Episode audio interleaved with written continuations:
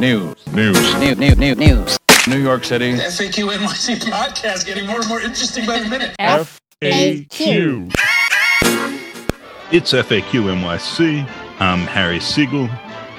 Here with Professor Christina Greer. Hello. Hello there. Alex Brook Lynn. Hey. Hey. And rejoining us from Albany, Josefa Velasquez. Uh, Josefa, hey. Thanks for coming back on and taking a bit of time on, on what I'm sure is a turbulent day up there. You'll hear that it's uh, noisy behind Josefa, who is in the press room at Albany. And, you know, those folks just can't keep quiet. So if uh, there's some chatter in the background, uh, that's what's up, as everyone there is waiting on a deal and trying to report what they can in the meantime.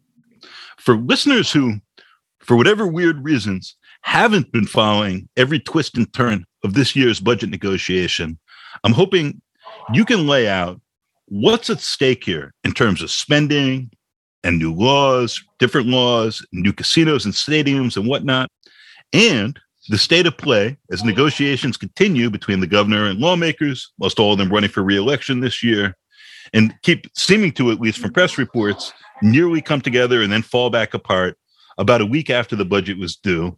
Oh, and last one, how former Governor Andrew Cuomo fits into or plays into all this as he keeps reappearing and uh, suggesting there's more to come. Oof. So, for the listeners who aren't aware, the state budget needs to be put in place by April 1. We're recording this on April 6th, and we still don't have anything, which does not bode well for Governor Kathy Hochul's first budget. Um, and, you know, it's not a budget the way you would normally think of it, where it's like, here's your spending plan, here's how we keep the lights on. The state budget ends up being this like Frankenstein sort of proposal that has everything included in it because no one wants to take the difficult vote. So right now, you know, it's a $216 billion spending plan that has things all from, you know, licensing casinos in New York City to uh, rollbacks in New York's bail reform to speedy discovery laws, uh, alcohol to go, um, ch- you know, increased childcare uh, funding. It's basically everything under the sun because lawmakers don't want to take hard positions on these bills. So if you just tuck it into this giant spending plan, it's a lot easier to navigate and to swallow that pill. Um, this is, as I said, Kathy Hochul's first budget, and it doesn't really bode well for her that you know we're sitting here on April 6th at 2 p.m. and we don't have anything. You know, there's the way that the budget works, a lot of like hurry up and wait things come together and fall apart really quickly. So this morning I had heard, all right, we're having an agreement. We're going to do a, you know, a big kumbaya press conference. And 45 minutes later is all hell's broken loose. Everything's falling apart. You know, by the time this goes live, I'm sure that there'll be 400 different iterations of that. And maybe we'll have a budget. So, Josefa, thanks again for being a constant guest on FAQ. Really appreciate it. Um, I have two questions for you. The first is why are we talking about casinos? I just feel like the data and the literature, time and time again, tell us that casinos are not good for the communities around them. They're not good for the people in the state. They make casino owners a lot of money, but we know that people have gambling addiction and it comes along with alcoholism. And obviously, in the face of, you know, a global pandemic and depression, why are we talking about bringing in something that has been seen as like a cancer to communities? Your guess is as good as mine. My short answer to that is there's probably a lot of money and lobbying behind it, and that's why we're talking about it. It's even weirder that we're talking about it in the context of a state budget. But at the same time, you know, you have really high unemployment rates in the city. So it's being billed as, you know, we can get jobs out of this. We can lure back tourists into this area. Um, you know, what else could we possibly do? Uh, so I think it's once again this idea that like the business and economy supersedes everything else, supersedes healthcare, you know, mental health struggles, housing, homelessness, whatever. We just want to make money.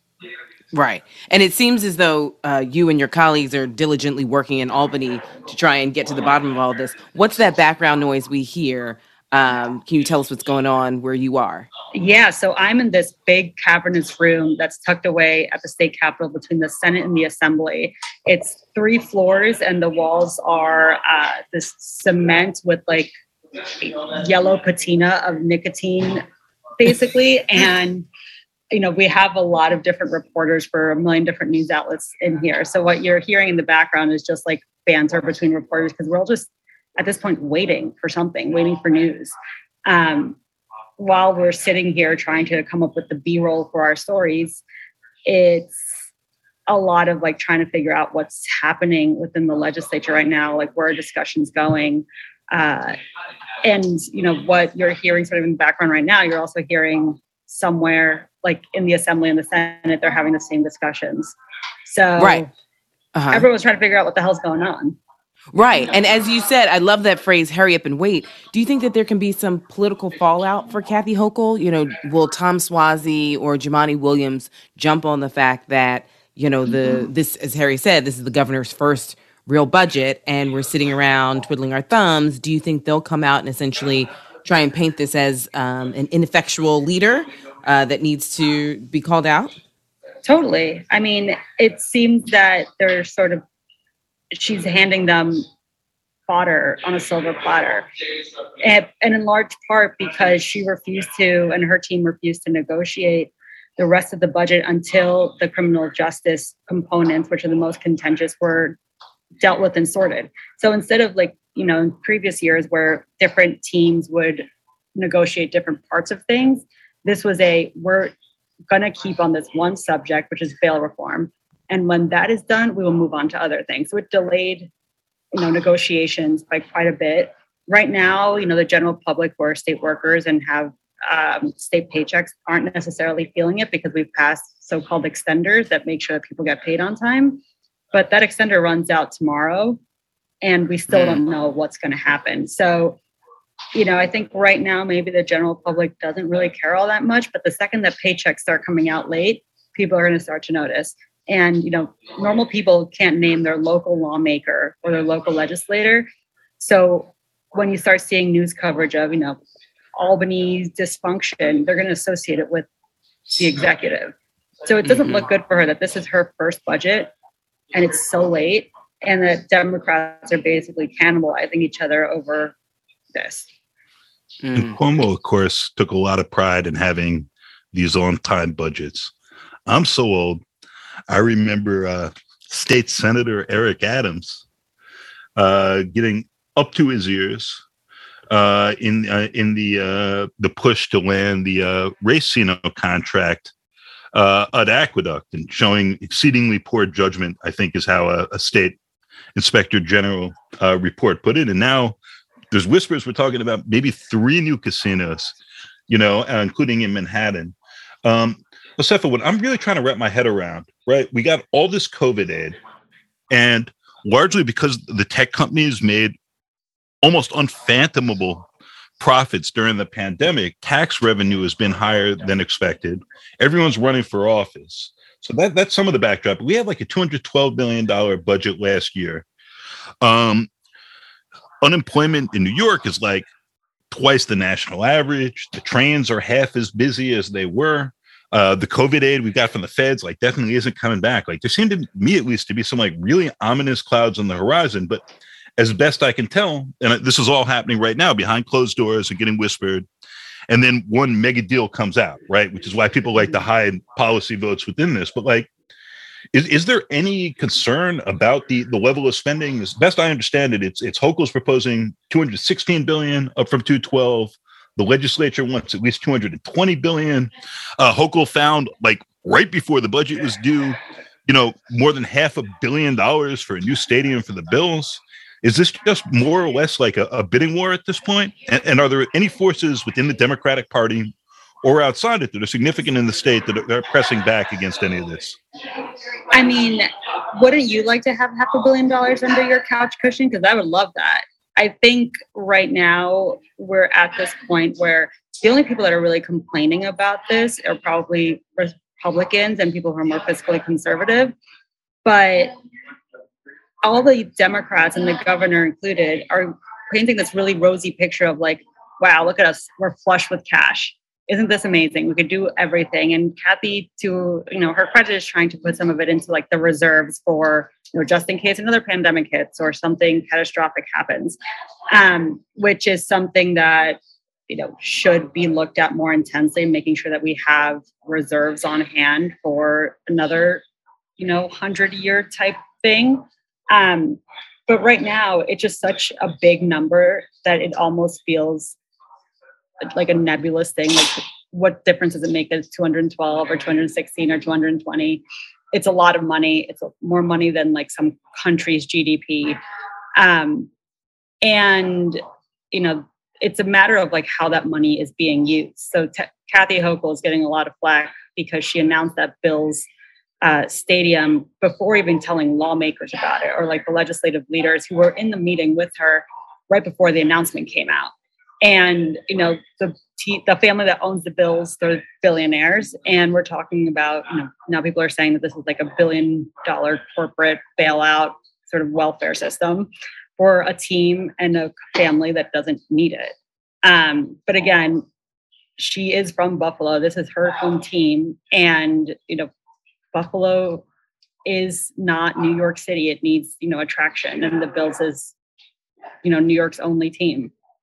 Josefa, before we transition to bail reform, I just had one quick question about the Bills and the Bills Stadium uh, and, and Hochul making that happen. Because can you just walk us through briefly uh, where Hochul's husband fits into uh, this conversation? There's been some some ink spilled about how he stands to benefit from this new uh, arrangement for the New York State football team. Right. And, you know, we should add that the governor's husband had also been, you know, top prosecutor in upstate. So, you know, this is a family that's well known. And the company that um, secured the deal, I believe, and someone should correct me if I'm wrong, employs Hochul's husband.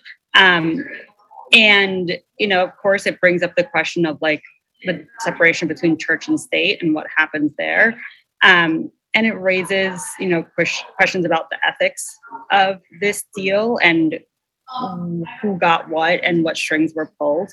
It just, to me, the thing that really took me aback is that in normal conversations, you don't under like you don't announce a deal until there's pen to paper and there's something printed because everything is subject to change. So the fact that this was announced before anything else really took a lot of people by surprise, including the Assembly Speaker and the Senate Majority Leader, who were literally in the room moments before with her, and not a thing was mentioned. So it begs the question of like, well, why was this announcement made so hastily? Why was no one alerted about it? Like, did her husband pull any strings, or you know, why was there such a need for this at this moment when there's a lot more pressing issues at hand than the Bills Stadium? And I say this as someone who does not know a single thing about football. So I'm sure that someone's probably screaming, like, the Bills need a new stadium. Well, we'll edit that out so Bob Hardt doesn't come after you. I know he's a big Bills fan, and and this just sort of feels a little bit of like Shaun Donovan and his daddy with the four million dollars. Mm-hmm. It's just sort of like, oh, I didn't know that was happening, and we we won't talk about politics even though we're family. Um, Alex, I'm just going to pass the mic to you. Well, I mean, as as Harry just uh, brought up in our group chat, um, you know, legislators also weren't super aware of her ten point plan to roll back bail, bail reform until it got leaked to the New York Post. So this also, it's very interesting. Well, I'm going to just bring it back to your uh, talking about her format change, like sticking on one issue, which was bail reform, until that gets solved. None of the other budget gets solved. Rather, have, having you know disparate teams work on each issue. Um, hopefully, this is not the gaff that lets Cuomo back into office, but who knows? Maybe. Um, uh, so with bail reform you know, we were talking to Jeff Mays last week about how Hochul got a lot of flack from, you know, black leaders in the city for immediately, you know, attacking Alvin Bragg um, and sort of pointing, you know, focusing in on that. So what is what is her what's the sticking point with bail reform? Like what do you see happening? What almost happened and fell apart? from right now where we don't really have a deal because of this? Yeah, I think the biggest sticking point is that this is going to be the biggest, if not the campaign issue that everyone runs and challenges people on on both sides of the aisle, both you know progressives and Republicans. Right now, and I say this at 2 p.m. on Wednesday, there seems to be an agreement on bail reform, which includes you know adding certain gun crimes to you know things that a judge can issue bail on. Um, you know, including lowering what could be considered gun trafficking, um, adding certain hate crimes to uh, to the law, and I believe it's having certain crimes that were desk appearance tickets now being, you know, an arrestable offense if it's someone who's arrested more than once before. This is like a chronic issue. Um, and those, you know, aren't the biggest changes in the world, but the devil's in the details and how people will navigate that and how judges are going to translate that into practice remains to be seen. Um, but really, it's been all along like this perception issue and like a PR campaign. Because right when these laws were first enacted in January 2020 there was a you know a whole slew of you know anti-semitic crimes against people. Then the pandemic hit so we don't actually have good data on whether like the rising crime is attributable to bail reform but like crime is going up everywhere else in the country and they didn't reform bail laws and the law was the reform law was already rolled back once, mm-hmm. right? So this passes in 2019. It takes effect in 2020 through these uh, anti-Semitic hate crimes, and they do a first rollback of the law. Uh, now it's 2022. The pandemic has been here pretty much the entire time the law's been in effect. As Seth has been saying, crime, violent crime has been going up nationally, not just in places that did bail reform or anything like that. And uh, the polling here shows that, that, that, that an overwhelming majority of the public nonetheless thinks bail reform, which has become a shorthand for, for that, and uh, mm. discovery and raise the age and all these other reforms is driving the rise in crime. And if it gets rolled back a second time now, that, that is pretty remarkable. It was a big lift to get this passed in the first place. And then this this is uh, you don't generally pass laws and then and then take them back or take them back in little part mm-hmm. you know, multiple times, while also insisting the law is basically good and useful and, and, and righteous and, and ending in inequity. It's it's it's been very interesting to see this in effect. Like like did Democrats get out too far in 2019, or is this just bad luck with the pandemic? Or, or what, why, why, why do they seem so politically stranded? Not Democrats, Democratic lawmakers who mm-hmm. seem very distinct from Democratic voters on this issue. I think it was just like a successful PR campaign coupled with a pandemic where no one was out and about, so there were less crimes to report. So if you're comparing 2021 numbers to 2020 numbers, of course crime is going to be up. We were in lockdown for half of 2020. So it makes sense. You're also talking about people who are experiencing unemployment, homelessness, you know, all of these drivers that, you know, would indicate, you know, maybe people are out on their luck and, you know, they have to get by. And so I think it became shorthand for, you know, what's wrong with society right now. Let's just find the one thing we can blame. You know, we always blame immigrants, we always blame people of color. And this now we're just we're going to blame bail reform because why not? I have a. I mean, obviously it's it's blame bail reform um, and has been, but this isn't necessarily a right versus left issue. This isn't like Republicans versus Democrats. I mean, mm-hmm. this is an issue that's been splitting the Democratic Party. Do you have any idea like how some progressive lawmakers are participating and like what what the what the mood is um, on the left side of the left? Yeah, I mean, they're angry that they're making concessions to these bills and these reforms that were a super heavy lifts. I mean, when those reforms were passed, it was, I think, the first term that Democrats had a majority in the state Senate, which they sealed the majority in 2018. So it was during that two year period. You know, so this has been years in the making. And now some people who've been around for quite some long, quite a long time, and even more progressive lawmakers who were elected since then are angry that other Democrats are willing to make concessions because, you know, the legislature doesn't just represent New York City; it has members upstate and Long Island. The reason that there are is a supermajority in both houses because there are Democrats from Long Island, there are Democrats from Buffalo and Syracuse and Westchester, and when you have this perception on Long Island or Westchester that you know New York City, New York City is crime riddled, and God forbid you get on a subway, um, you're going to lose those seats unless you do something.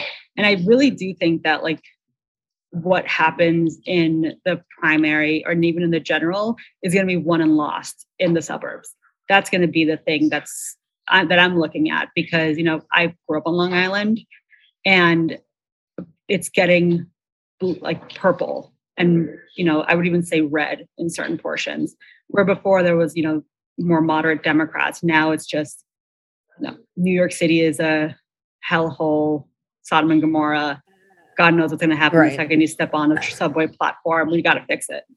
And then preaching that this is um, a direct result of the last two years and not like 20 the past 20 years of voting in bad policy is kind of what falling on deaf ears in the wake of democrats needing to you know win some of those elections yeah, I mean, I think that, you know, once you had all these Democrats in office, you they started cannibalizing each other and trying to create distinctions among themselves and like who is what is the Democratic Party and what is the Democratic Party in New York? Are we the party of AOC or are we the party of Joe Biden? Because the two are not the same. And when there's that many Democrats, at some point you have to ask yourself, why do we have a two party system when there's like a lot of nuance and a whole spectrum of people. Um, or even so, a party of AOC and a party of Jessica Ramos. So there's right. there's also mm-hmm. at this yeah, point. It's super nuanced. So speaking of Long Island, a couple things.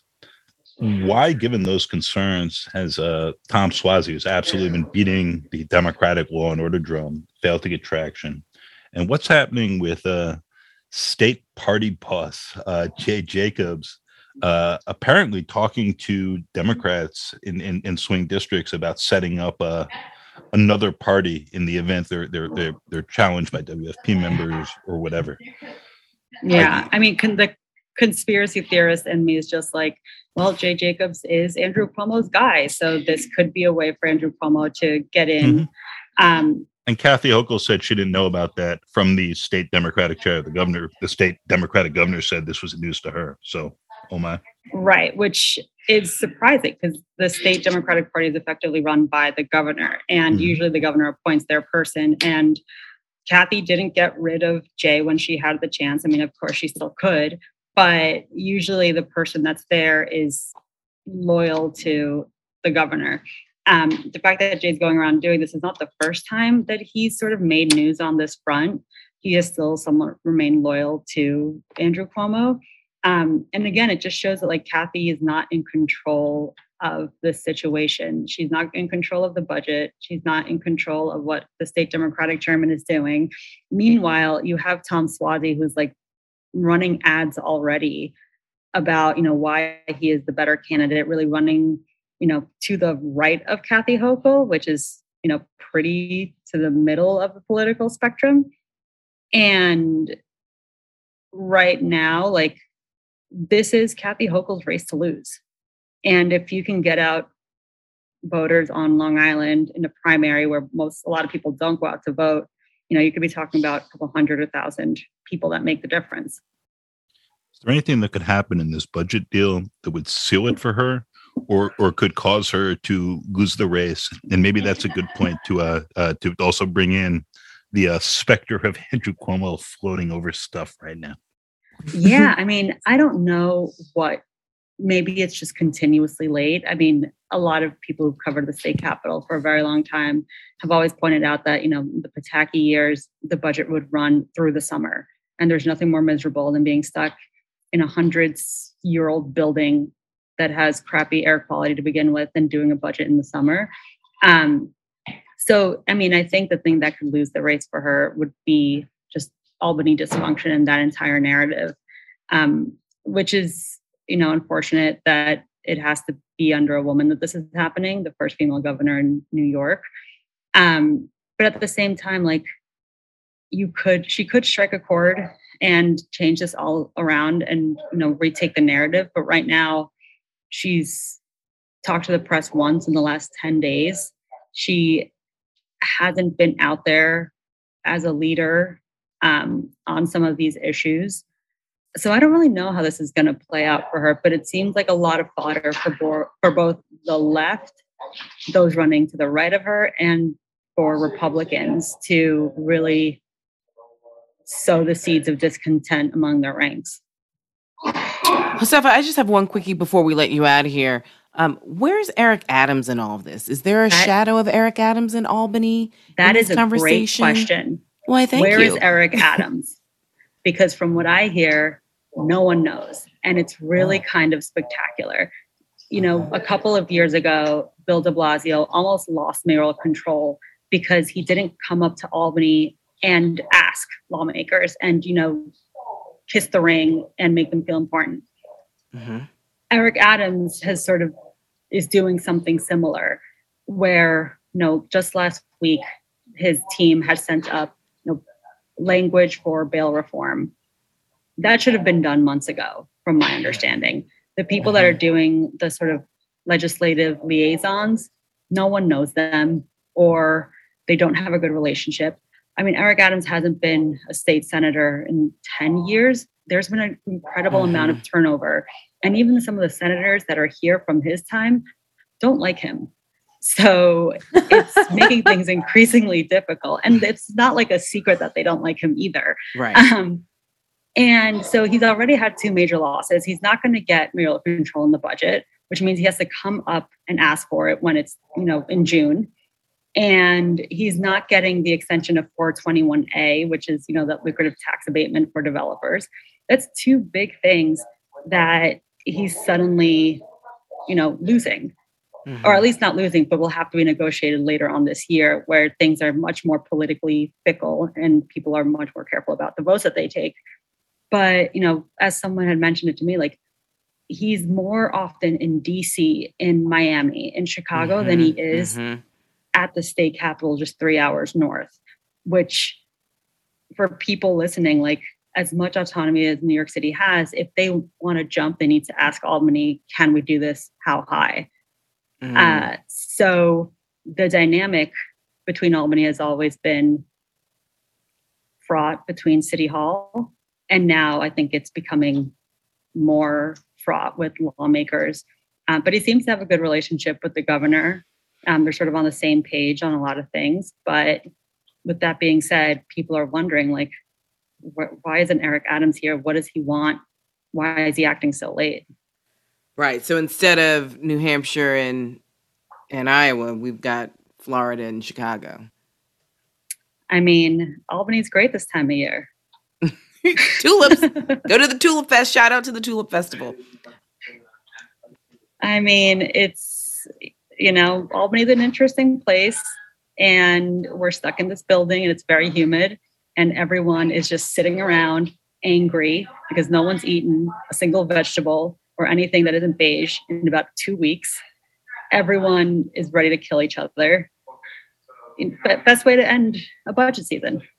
So, closing question here, and hopefully you, you, you all will escape soon. We shall see. When when they get to uh, when they get to this deal, this big ugly, and everything gets announced at once, like what what are the handful of things New Yorkers should be looking at to say, you know, this this this is good for us, New York Cityers, or bad? And uh, what are the handful of things that are going to show who the political winners and losers from this process are? Like, like if people are trying to keep a scorecard at home, uh, you know, as a uh, as a uh, professional observer, what should they be checking for?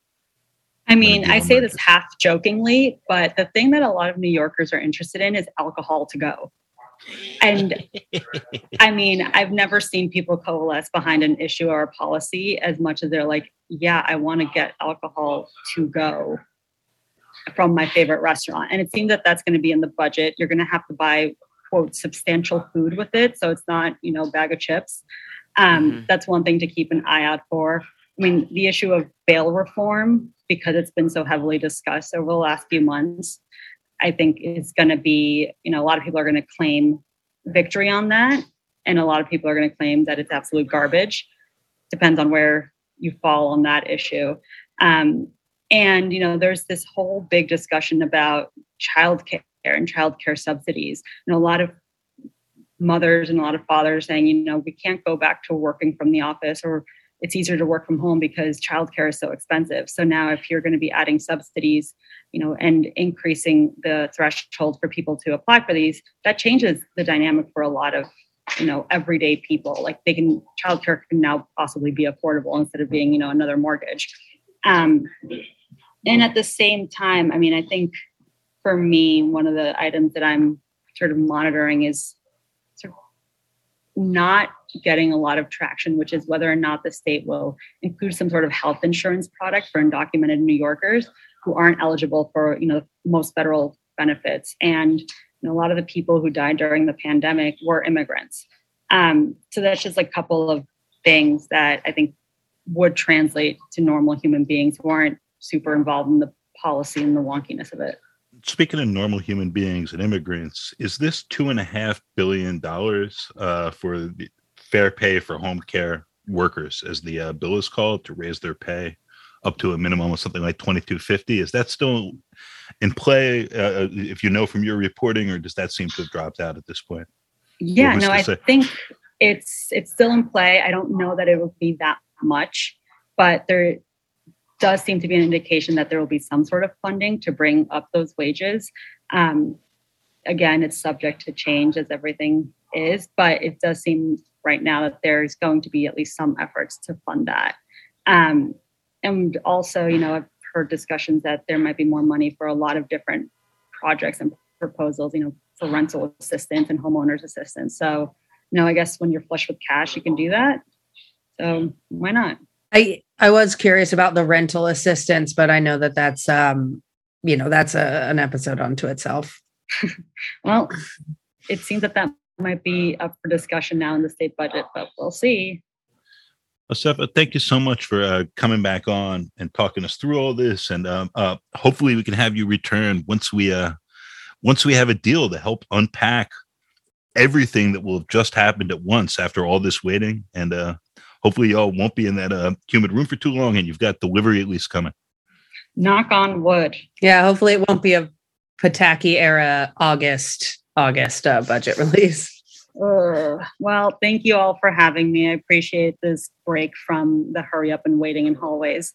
It's nice to hear some new voices. Or at least, oh, we miss you. Head. We'll send you some vegetables. I um, literally ate a fistful of raw kale yesterday with nothing on it. that, that's where I'm at. FAQ. FAQ.NYC is a production of Racket Media and a proud member of the Brickhouse Cooperative of independent journalists, artists, and critics, online at thebrick.house. We're headquartered at NYU's McSilver Institute for Poverty Policy and Research and came to you this week from Brooklyn and Albany. A special thank you to our guest, Josefa Velasquez of The City. Our executive producers, Alex Brook Lynn and Adam Kamara, mixed and edited this episode. Be well, be kind, and we'll see you next week.